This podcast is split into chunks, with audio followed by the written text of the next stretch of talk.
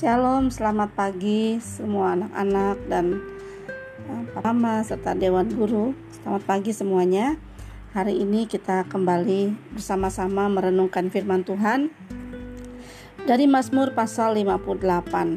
Sebelum kita renungkan, mari kita baca bersama-sama dengan judul terhadap pembesar yang lalim. Untuk pemimpin biduan, menurut lagu Jangan Memusnahkan, Miktam dari Daud. Sungguhkah kamu memberi keputusan yang adil, hai para penguasa? Apakah kamu hakimi anak-anak manusia dengan jujur? Malah sesuai dengan niatmu, kamu melakukan kejahatan tanganmu, menjalankan kekerasan di bumi. Sejak lahir, orang-orang fasik telah menyimpang. Sejak dari kandungan, pendusta-pendusta telah sesat.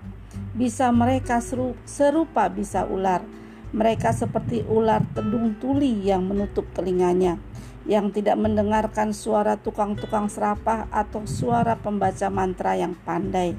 Ya Allah, hancurkanlah gigi mereka dalam mulutnya, patahkanlah gigi geligi singa-singa muda ya Tuhan. Biarlah mereka hilang seperti air yang mengalir lenyap.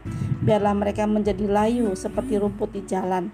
Biarlah mereka seperti siput yang menjadi lendir, seperti guguran perempuan yang tidak melihat matahari. Sebelum periuk-periukmu merasakan api semak duri, telah dilandanya baik yang hidup segar maupun yang hangus. Orang benar itu akan bersuka cita, sebab ia memandang pembalasan. Ia akan membasuh kakinya dalam darah orang fasik, dan orang akan berkata, "Sesungguhnya ada pahala bagi orang benar." Sesungguhnya ada Allah yang memberi keadilan di bumi. Firman Tuhan ini eh, yang kita akan sama-sama renungkan adalah ayat yang ke-12 dan orang akan berkata sesungguhnya ada pahala bagi orang benar sesungguhnya ada Allah yang memberi keadilan di bumi. Nah, anak-anak sekalian, judulnya adalah terhadap pembesar yang lalim. Apa arti kata pembesar? Pembesar itu bukan orang yang badannya ukuran besar, tetapi orang yang memiliki pengaruh atau kekuasaan yang besar.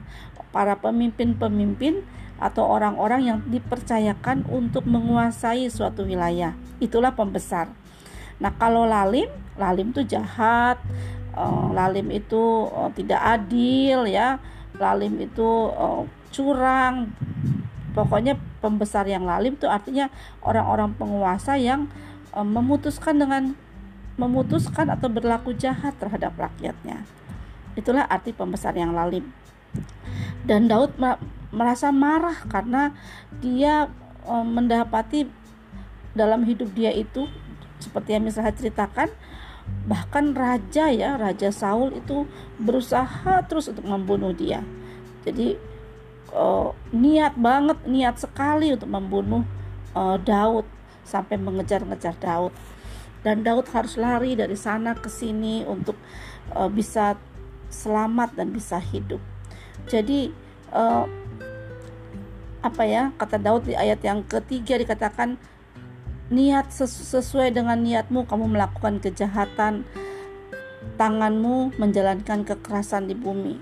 Jadi betul-betul niat yang luar biasa. Tetapi anak-anak firman Tuhan berkata bahwa ada pahala bagi orang benar. Ada Allah yang memberi keadilan di bumi. Mungkin kita hidup dalam dunia yang tidak adil, orang-orang yang yang berbuat jahat, tetapi kita bersyukur bahwa kita tidak hidup sendirian. Ada Allah yang memberi keadilan di bumi. Sesungguhnya ada pahala atau ada upah bagi orang benar.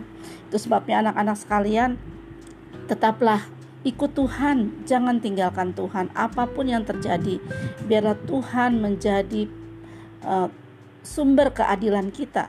Tuhanlah sumber dari sukacita kita, Dialah perlindungan utama kita. Kita bersyukur karena Tuhan tidak pernah meninggalkan kita. Anak-anak, ingatlah bahwa dalam dunia yang tidak adil ada Tuhan yang Maha Adil. Tuhan Yesus memberkati. Selamat beraktivitas.